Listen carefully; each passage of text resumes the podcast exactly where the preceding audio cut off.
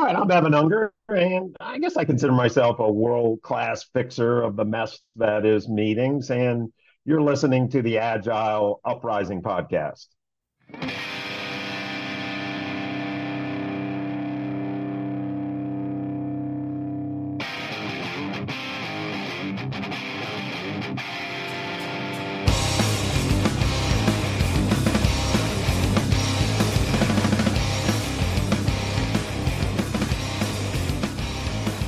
Welcome to another edition of the Agile Uprising podcast. I'm your host, Andy Cleff, and joining me today, my colleague Mark Story. Welcome.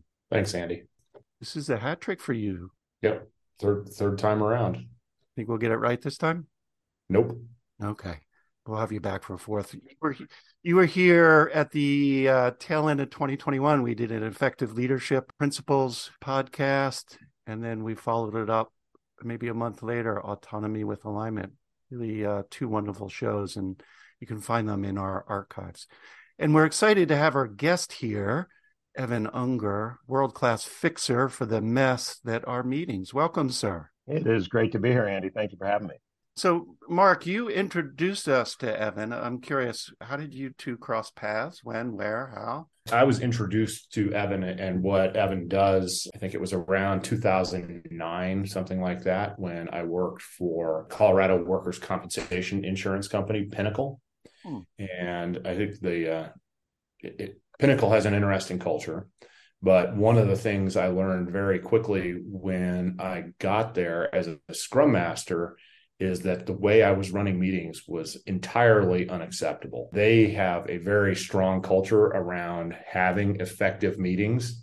And I, I started arranging meetings and and people would it bordered on anger when I came in with a traditional agenda. They could not understand what it was I was trying to do. And so I think it was about six weeks into my employment there where my boss said, Hey, Mark, you need to go to this workshop. And so that's it, it, wasn't because I was it wasn't because I was doing it bad badly per se. It was because I was doing it the way I was taught, which right. I think most people learn how to to I don't even want to say lead a meeting, how to organize a meeting in a very ineffective way, where it's always, hey, let's get together and talk about some stuff. I don't want to get together and talk about stuff anymore. I want to get things done. And so I think that's when I when I went through what was then called the facilitative leadership workshop. That was uh, eye opening for me, and, and, honestly, it was a uh, career trajectory changing uh, kind of event for me. Yeah, it went downhill from there, I guess, huh? Okay, yeah, apparently so. So we're going to fact check here on the spot, Evan. Uh, can you correlate Mark's story? That you know, collaborate. Does that sound familiar? Yeah, absolutely. A lot of times we were teaching people how to facilitate as a broader transformation and change initiative. So Pinnacol was going through a vision and values process that our consulting firm was working with. And generally, what we would do is offer facilitation training as part of the broader cultural initiative. So I ran the program a ton with uh, Pinnacol over the years because uh, it's a very practical skill set. You know, if we're to you know lead change, we need to know how to facilitate complex meetings. And so, Mark, yeah, I think it was about either 2009, 2010, Mark. Somewhere in there. If I'm trying to recall. And we probably ran the program for Pinnacol, I don't remember, 10, you know, times, maybe more. And, and with with really because I think Mark, it's interesting. We learned watching meetings from the senior people in the organization, and awful, they're just horrible at it. I mean, they just model what misery looks like. And then we're like, oh, I guess that's what a meeting looks like. The leader talks and everyone just listens or pretends to listen. I think frequently the more senior people are, the worse their meetings are. Oh, without question. Yeah. We'll we'll get into power dynamics, but before before we do, Evan, how did you how did you get into this business? Tell us a little bit about your backstory and your journey. Well, you know, I, I, it's interesting you say journey because one of the, I used to do a lot of team buildings, and one of the exercises we did was called journey lines, which I learned from my mentor. Because a lot of mentors that I had back when I was in Merck uh, came out of the GE tradition of workout and the change acceleration process when Jack Welch was the big thing. Yeah. Uh, and so you and I, Andy, are about the same age. And so when I was at Merck, I went through a couple of promotions where they pro- promoted me into a role I really wasn't competent for, the director of change leadership and development. And as part of that, we designed a process to teach very senior people how to facilitate complex meetings around a procurement reengineering project. So that's kind of where I got my start was at Merck. Back then, you remember Michael Hammer was you know, sort of one of the pundits who was doing, you know, process reengineering work. I think dead or alive. I think he's dead. I'm trying to remember at this point because you and I, Andy, are getting getting on there. I'm not even sure we're middle age at this point. I'm 59. I think I saw yesterday middle age ends at 60, so I got another year left. Mark's got a few more. My favorite definition is old is 10 years older than you are today. That's what I'm going. Exactly. But when we get together with our friends from way back when, we feel like we're 21 still. But when I'm on the pickleball court right now, uh, I feel it, right? I'm sure I've got a couple hip replacements on the way here soon. Yeah. And so that's where I really got exposed to it was when I was at Merck. And, you know, as I said, I had a lot of really good people who uh, I was able to learn from when I was the director of change, fancy title for you know, really doing internal cultural transformation work at Merck. So the theme, the theme for today's show, and we're not quite sure what the title is going to be. We're bouncing around some things. Uh, Mark, you said your favorites was the first, the first draft. Your meetings suck. Now what? Yeah, that would be good clickbait. Meetings, the good, the bad, the ugly. Evan, in preparing for this show, you offered up. Ah, so we meet again. Anyway, let's let's talk about what do we mean by meetings and then we'll we'll dive into some some data. Who wants to share a, a definition, a working definition of what the heck is a meeting anyway? I mean, Mark, I'd be interested in your take because you're, you know, have been inside organizations more recently than I have, right? I left Merck in 95 and then was with a big healthcare company through 96, but you, you've been sitting in client in, inside organizational meetings more recently than me. So how would you think about it? Well, I think there's both what they are and and what they should be. Um, and I, and I think largely what they are is a bunch of people getting together and talking about some generally poorly defined subject. Uh, whether or not they do anything, whether they make any decisions or do any planning or in those things is kind of is kind of hit and miss. And but uh, what meetings should be is a very targeted event where the right people are in the room and they're there for a specific purpose and they know what that purpose is and they know how they're going to achieve that goal. Love it. Evan, what, if anything, would you add? Yeah, I, I mean, there's different types of meetings, right? There are meetings that are informational meetings where there's some expert presenting information. A lot of those should be killed because you probably can use an email to send the deck around there are status update meetings where you know basically we're updating people what's happening in the department of the project. But the types of meetings that mark's getting at is what we call a collaborative problem solving and decision making meeting. We're trying to make a decision. Maybe we're trying to figure out how to allocate capital right? Or decide what's going to be you know on the dashboard or something. But we're getting a group together to try to get them to achieve something right, collaboratively. And I see so many meetings where the implicit objective is discuss. That's it, discuss. To what end? Right? To just entertain each other. And you know, that's the the key is is the group, to Mark's point, crystal clear why they're there, and most of the time they're not. And are they clear what they're trying to do? And it discuss to what end? Make a decision, build a list of recommendations, figure out how we're going to design a new process. So meetings, I think, anytime you get more than two people together yeah. with some sort of objective or goal to achieve collectively. Got it. So, listeners, challenge. You can look at your calendar if you want to. Ballpark, what percentage of your total working time is spent in meetings? 10, 20, 90, 100? And then, and then what proportion of those are good, productive, and useful? And we want to explore the, the bold hypothesis of what if our businesses, our teams eliminated those meaningless or unproductive meetings, replaced with something else? What would that look like? Andy, maybe another addition to that. I frequently ask this question of, of people who I'm coaching, which is when you look at that calendar, I ask people to go through their meetings and say, what would happen if I didn't go to that meeting? And the the answer of absolutely nothing is uh, shockingly frequent. Why do we put up with this? And and so I want to I want to tap into both of your data banks here. Is this a is this a new problem? or is it just been around for decades upon decades and we just tolerate it? Thoughts? From my perspective, it's been decades and decades. I've been, you know, teaching people complex collaborative facilitation for almost 30 years. And I've asked two questions to clients. The first one is how many meetings in your organization? Of course, that depends on the size of the organization. But a big global client with 70,000 people, I used to work for Merck, they could have 200,000 meetings in a day. The second question I always ask them is what's the average effectiveness of the meetings? And in 29 years of doing this, I've never heard a client say 80%. Rarely, I'm probably on one hand where it's 70%. I can't tell you how many times people say 50% or lower. And I always say, let's do the math. Okay, you're spending a hundred thousand, you're running a hundred thousand meetings in a day. You're running them. We'll give you 70%. And rarely did they say that. That's a C minus. Think about the massive loss to an organization's effectiveness.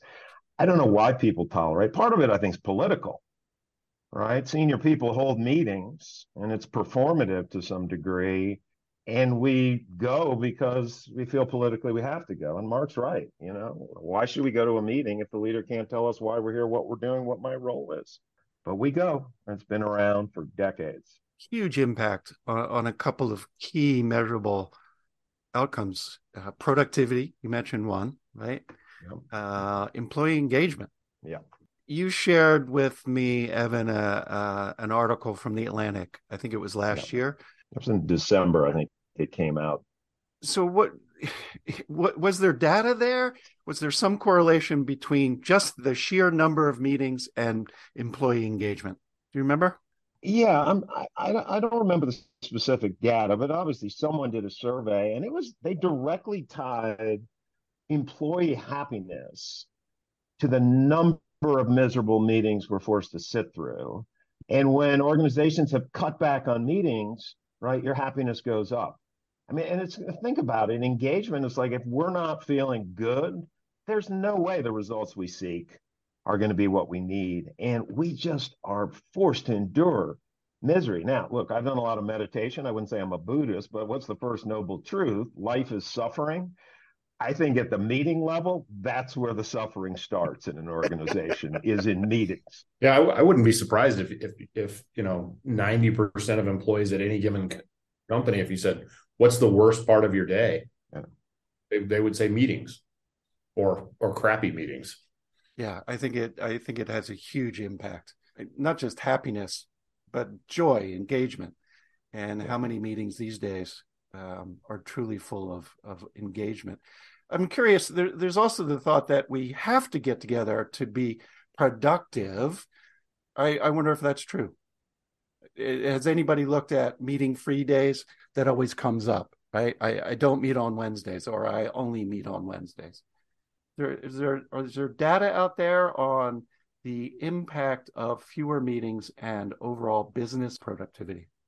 I think there is. I don't know off the top of my head, but I've seen a, a, a, lot of things that say there are a lot of organizations for going even to three day meeting free days, right? And there it has an impact on productivity because people now need to think about with the time we're together, we want to make sure we make it useful. So off the top of my head, I don't know the, da- the data, but I know it is there, right? Because I've read articles about it. And I think the pandemic had a pretty big impact on meetings. People started having, I think I saw some data, maybe 10% more meetings. And a lot of that, I think, was performative because we were in our homes and people were like, well, I got to show I'm doing something. So they were putting meetings on the calendar.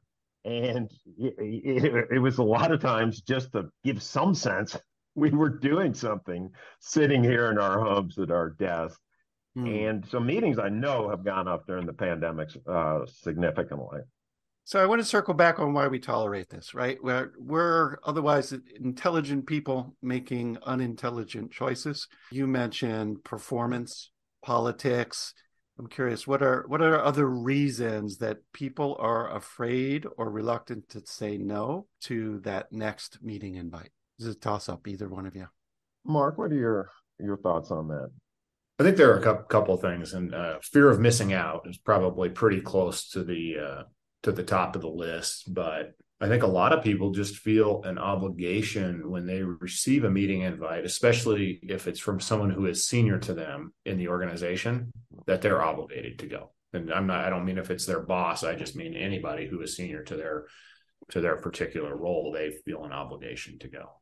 Yeah, and I would agree with that. And I, when I run workshops, I tell people, look, if the leader can't tell you why they're having the meeting, what you're they're trying to get done, uh, what your role is there, and they obviously need some sort of agenda. Why are you going?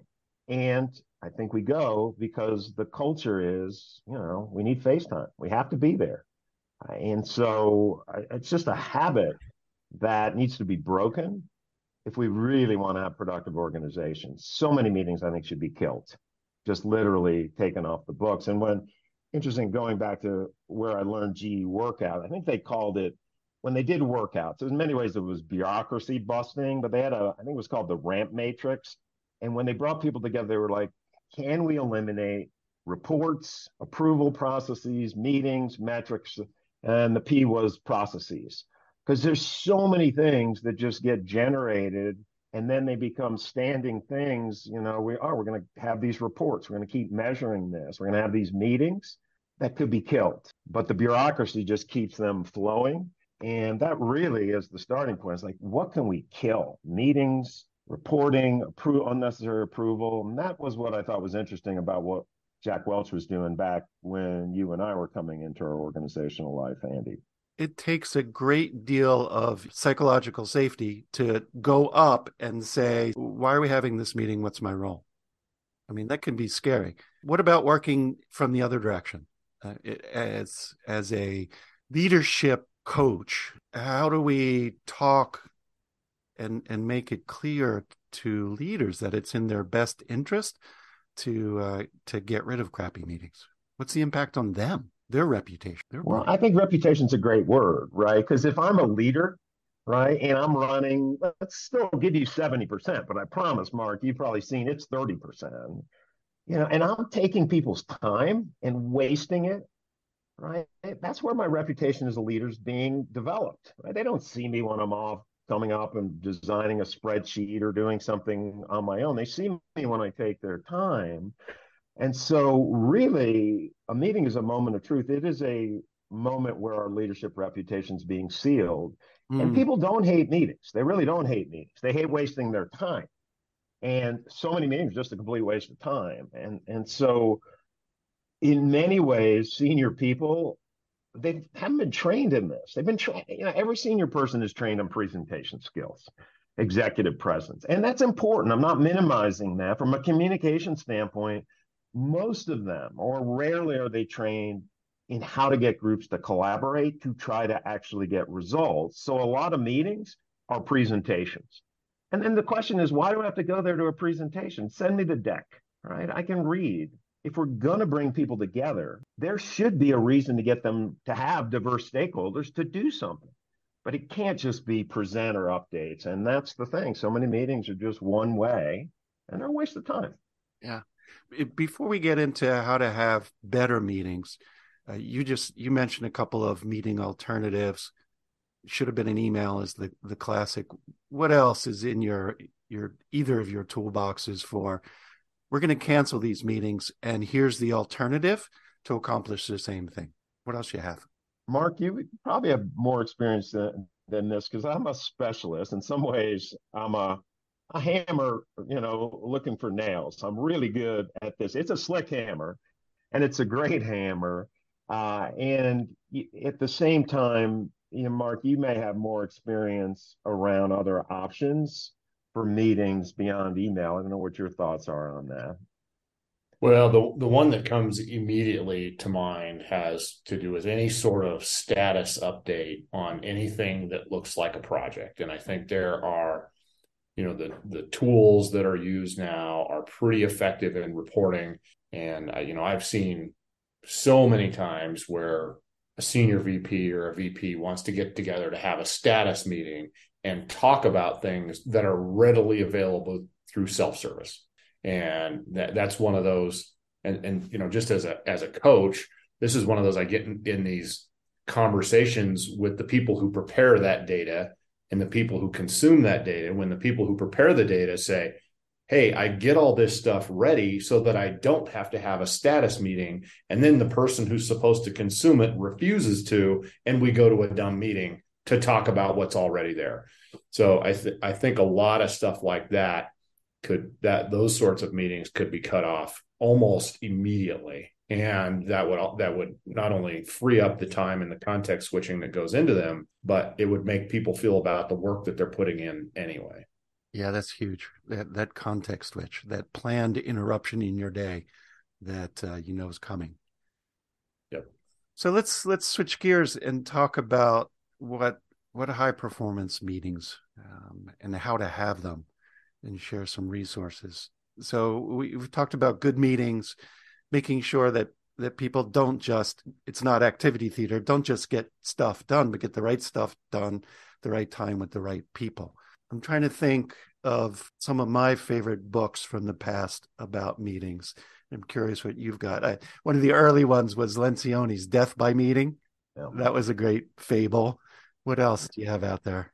Well, it's interesting. Lencioni, we always bring him up. One of his more recent books, The Advantage, mm. uh, it talks about really what do we have as an organization as a true differentiator? It's the health of the organization. And he also talks about the centrality of meetings to the health of the organ because meetings are important, certain types of meetings. If we're going to use them, they better be well run because if we're just running meetings to run meetings, it's toxic. It drains the organization. And so I've always loved Lencioni's work as a because it's just so simple to access, right? And he, you know, he works at the C team level. And we've gone in after a client where he's working at the C team level, working a level or two down, teaching people how to run, you know, high stakes meeting. But I'm not, the honest truth is, I'm not that versed in the literature. Like, I'm not an agile person. You all are. I train tons of the agile Scrum, uh, you know, project managers because they have to facilitate. But I am not that on top of some of the, you know, tech, the Jira, Asana, you know, Slack. I hear all these terms, but I don't really know how they help people. I, I think it's better that way for you, Evans. You know, don't go there. don't go into that room. It's scary. I'm too old to learn that stuff. Mark, you got any favorite titles that come to mind? No, I'm I'm I'm far less literate when it comes to so but just put my my uh my reading about how to lead a meeting ended in about 2010. So as as soon as I had Evan's workbook, that that's my uh that's, that's my reference. And if I if I need some new tool or technique, I have the InterGoogle to help me out. So uh, awesome. And, Mark, I can't remember when we ran this. Were we still using three ring binders back then, or have we gone to corkscrew binders? Because now we're doing it electronically. But I think I have one of each actually. Like, like I said, That's right. I've, I've done I've done the course twice. Yeah, by the time we got to CommTest, I think we had uh, gotten to the the corkscrew spiral the binding. And yeah. uh, but I mean, I, I I talked to people who took the course you know 20 years ago and they hold up that three ring binder frankly we do videotaping they hold up the vhs tape you know when i go back far enough we were taping people on vhs and now these kids have no idea what a vcr is but you know it goes back that far get off my lawn all right so so you have some wonderful ideas whether they're in binders spiral bound or online on what it takes to have a well run meeting. And I suspect the missing sauce is facilitation. Yeah. Yeah. And I always work with people. I, I have them think there's so many different books we've all read on leadership. Uh, one of the simplest ways to think about leadership is simply on a continuum where on the one extreme, you could be the expert, right? You could be the person who knows the most about the system you're designing, and you bring a group together as the expert. And as the expert, you're deciding for the group and presenting, right? That's presentation skills. The other side of the extreme is what we call uh, process experts, right? Where even if you have expertise, you know how to bring the right people together. You have skills in collaboration, and you stay completely neutral on what the system looks like, right? Because you trust the group has the expertise. And so, really, to me, the art of leadership is knowing how to get a group to come together, get alignment around why they're doing things, what they're doing. You bring the process expertise to help bridge the expertise of the group to help them achieve an objective. And that is the art of leadership is just pure process facilitation. And that's what I've always done is work in neutral mode, knowing when people go back in the real world, they're in the middle of the continuum. They're going to make decisions for teams. If you can get a group of team to make a decision, never tell them what you think, that is the art. As long as it's the best decision and they buy in, that is the art. And you can do it. You can be yeah. a great leader and never tell people what to think or do.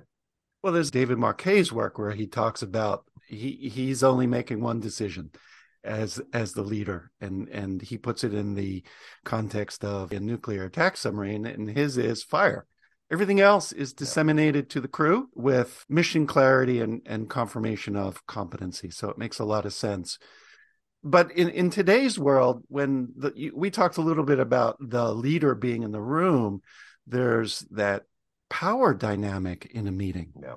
the danger of both formal positional in the org chart hierarchy, informal relationship influence. I'm curious how your model and and the the beautiful hammer that you have begins to tackle some of those dynamics. Well, to me, if you we pick up with the assumption you have a reason to bring people together, right? We're not on the side of which meeting should be killed, which shouldn't. And so it starts with uh, are you clear why you're here, what you're doing? Right? Can you design a good process? But I think what you're getting at, Andy, I think someone at Microsoft they called it the hippo model of decision making, right? The highest what paid person's opinion. It's the senior person.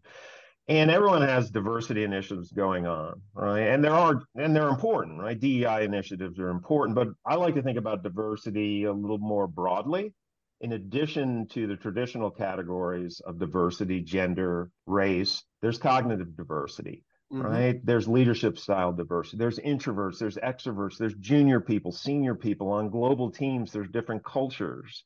And so, what we need to know how to do is hold space so we don't let the hippo impose his or her will on the group, because it could be that very junior person who might be a person of color right? Who's maybe dialing in from Japan in a culture where they want to perhaps save face. Their boss is on the line who has exactly the expertise to help the group make a better decision, but it is very hard to get them to weigh in.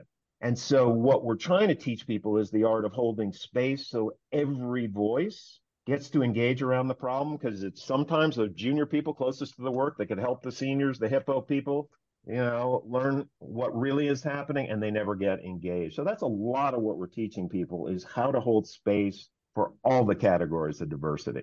There are so many variations in today's world between in person, hybrid, yep.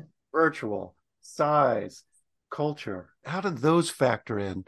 Spend a little time on it. We, we can't cover them all. We only we only have an hour, but how does that how does the facilitation approach change or not, depending on in person versus virtual or hybrid or small or large?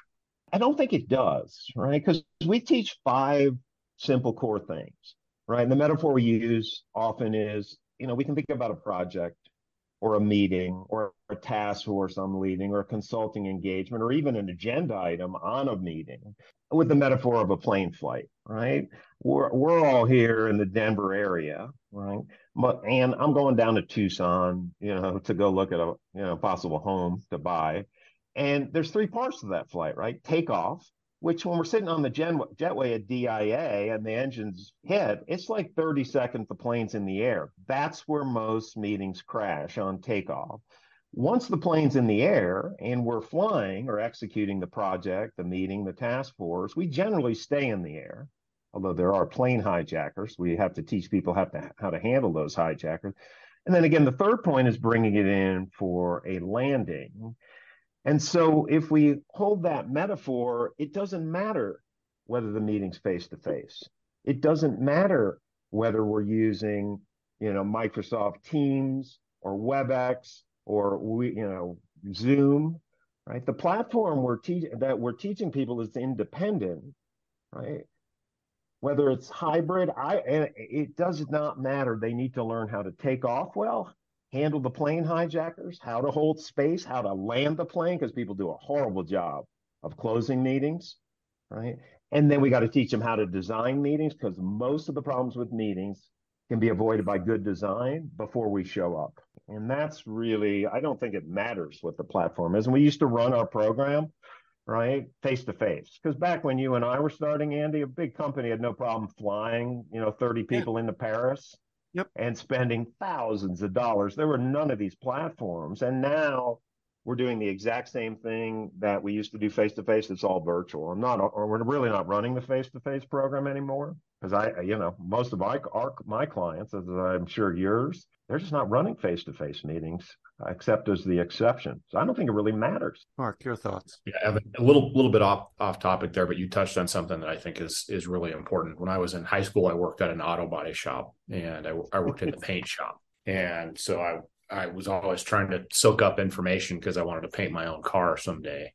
But I would talk to the painter, oh, how do you how do you do this and how do you get it all perfect? And the answer was always a good paint job is in the prep work. It's not in the application of the color. And so I I look at meetings that way sometimes uh, or not sometimes all the time because I think that's that's where you make or break your meeting is how you set things up. If you if you don't put the work in to design a good meeting, your chances of getting a good result are very, very slim. I love it. That reminds me. So, gosh, when was this? I, I took one of my first Lyssa Adkins workshops, and it was either the facilitation or coaching agile teams, and she she talked about exactly that, but not in the same metaphor the body shop. She talked about the container as an open top box, fold them flat. There's the beginning, the prep work, so important, the actual meeting, and then the closing work. And, uh, and I'm curious for both of you, how do you know if the prep work was good enough? What's your method for getting feedback? Was this meeting time a good investment or was it crap? Because we're all practicing. None of us are perfect. Practice, practice, practice. Yep. But how do you find out if it was a good meeting or bad? I'm going to defer to Evan because closing is my weak spot. Well, I, I, think first of all, managing time, we do a horrible job of it. We're not realistic about what can get done in an hour meeting. We jam pack the meeting with more agenda items that are ever going to happen, which means we have to steamroll through the group and there's no time for conversation. And that's why we only hear from the hippos. And so if we're not managing time well, what a lot of people do, instead of landing the plane at the end of the meeting, they keep talking faster. And what happens is people drop off. It's like, I got a three o'clock, you know, I got to go. And so, in terms of feedback, what we always teach people in closing the meetings, there's really four steps, and it's all obvious. Nothing we're doing is, is, rocket science. Number one, a lot of people use parking lots to be taking things offline and triaging issues that don't fit the purpose of today's meeting or the objectives of today's meeting, but it is relevant to the bigger project. So we got to close the parking lot. We had objectives for the meeting, and we don't always get, don't always achieve them. So I got to come back to the objectives and say, all right, what do we get done? What didn't we get done? And then the third thing is we better drop off those meetings crystal clear who's going to do what by when. Because, you know, at a meeting level, we're building action plans and then the feedback piece is, you know, the continuous improvement piece plus delta after action reviews, things you would do after sprints, but we take it down to the meeting level, which what went well and what do we want to take a look at? And I got to be ready as the leader of meeting to get feedback from the group because a lot of the dysfunctions in meetings is me not being very effective leading the group. But we always encourage continuous improvement plus deltas at the end of a meeting because a project obviously is a chain of many meetings over time, and they better be getting better every single meeting. And so that's the way we teach people how to close the meeting. How do you know if the data is accurate or people are just doing normative conformity? it was the boss's meeting. It was a nine out of 10, damn it. Well, I would say a couple things. If you really want true feedback, I would do it anonymously anonymously after the meeting. Right. Because if we do it in the meeting, it's a little harder unless the team is really, right, from a forming, storming, norming, performing standpoint, performing. And when we're at that stage, people are straight. Because when I used to do team buildings, multi a lot of what we were doing is te- teaching people how to give straight feedback to folks. And so I don't know that the data, it's hard to tell what the data is uh, in terms of that. But I think the data at the end of the day is did you achieve the objectives? Hmm. And did the group buy in? And so I think the data really is did we get the results we're seeking? And of course, when we go put them out there in the real world, well, there could be rework cycles, you know, because if we didn't, you know, come up with the best possible decision, we're going to have another meeting and have to come back at it. So I'm not the hugest data person, Andy. I'll leave that to to you. You folks are out there doing a little more more work at a little more rigorous level than than I am. Mm, well, thanks. Well, speaking of managing time, we're we're coming up to the end of our time box. For for either Mark or Evan, is there a topic you wanted to explore? Something I didn't ask about? Something you wanted to say before we wrap? Mark, anything from your end?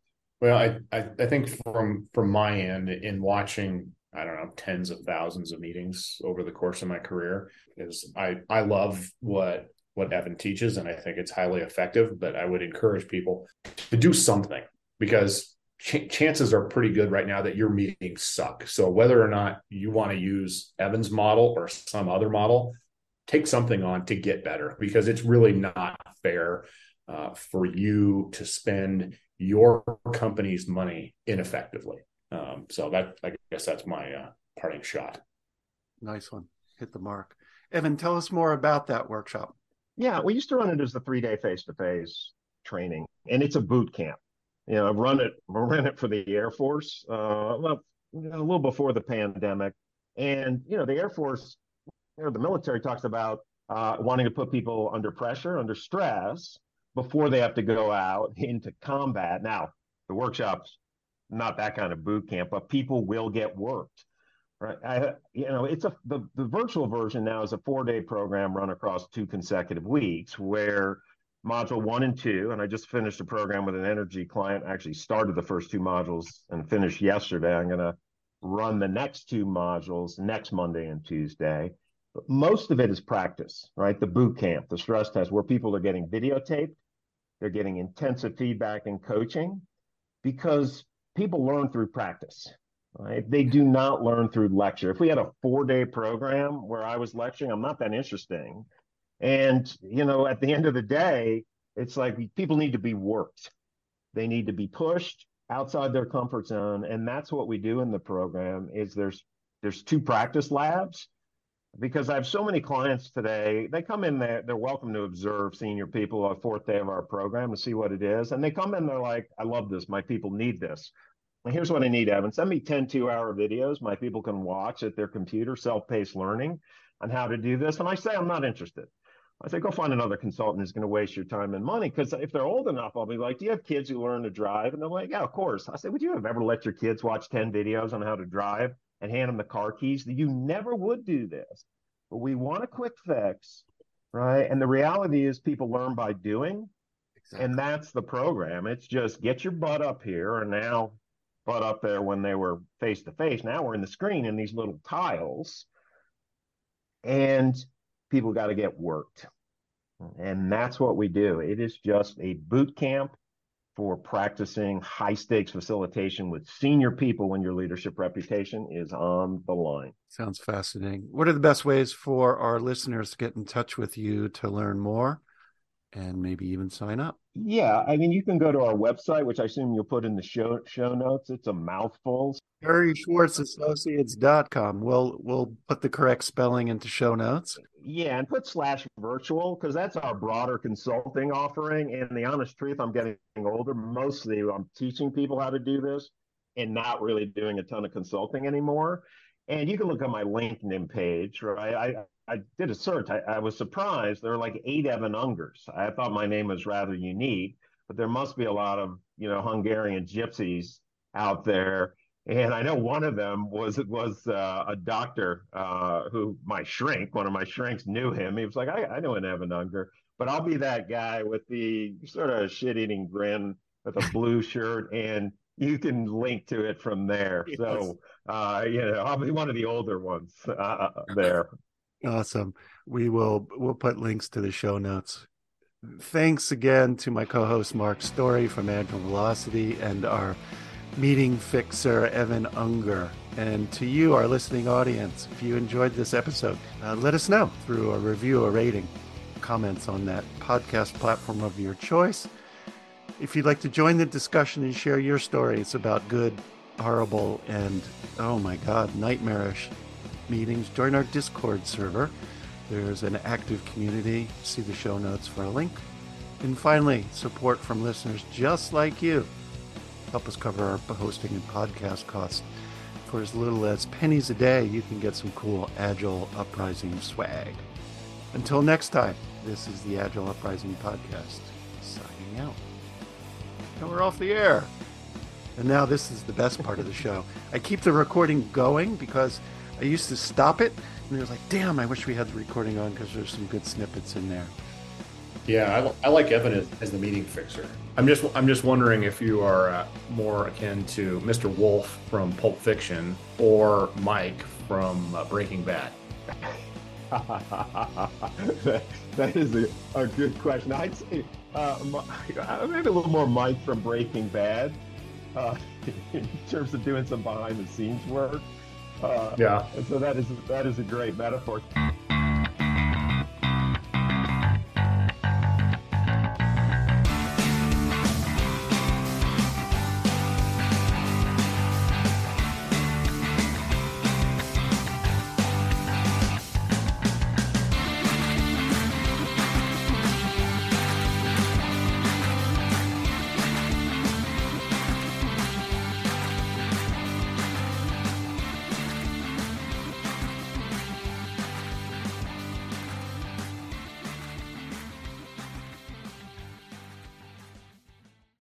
Did you know a 2018 study showed half of prenatal vitamins tested had unacceptable levels of heavy metals? I'm Kat, mother of three and founder of Ritual. When I was four months pregnant, I couldn't find a prenatal I could trust, so I created my own. Ours is made traceable, third party tested for heavy metals, and recently earned the Purity Award from the Clean Label Project. But don't just take my word for it. Get 25% off at ritual.com slash podcast.